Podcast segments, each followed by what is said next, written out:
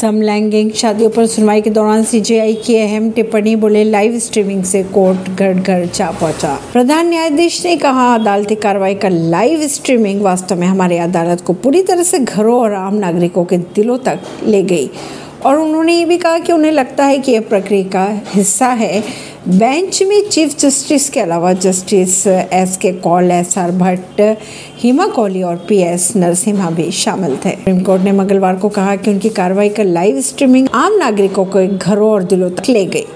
CGI ने यह भी कहा कि तकनीक की मदद से क्षेत्रीय भाषाओं में भी स्ट्रीमिंग की प्रक्रिया चल रही। समलैंगिक जोड़े की शादी से जुड़ी सुनवाई के दौरान कोर्ट ने अहम टिप्पणी दी। समलैंगिक जोड़ों की शादी पर सुप्रीम कोर्ट में सुनवाई जारी है। केंद्र ने तीन मई को शीर्ष अदालत में कहा था कि वह कैबिनेट सचिव की अध्यक्षता में एक समिति गठित करेगा, जो समलैंगिक जोड़ों की वास्तविक मानवीय चिंताओं को दूर करने के लिए उठाए जाने वाले प्रशासनिक कदमों की जाँच करेगी। ऐसी ही खबरों को जानने के लिए जुड़े रहिए जनता सरिश्ता पॉडकास्ट से। परमेश दिल्ली से।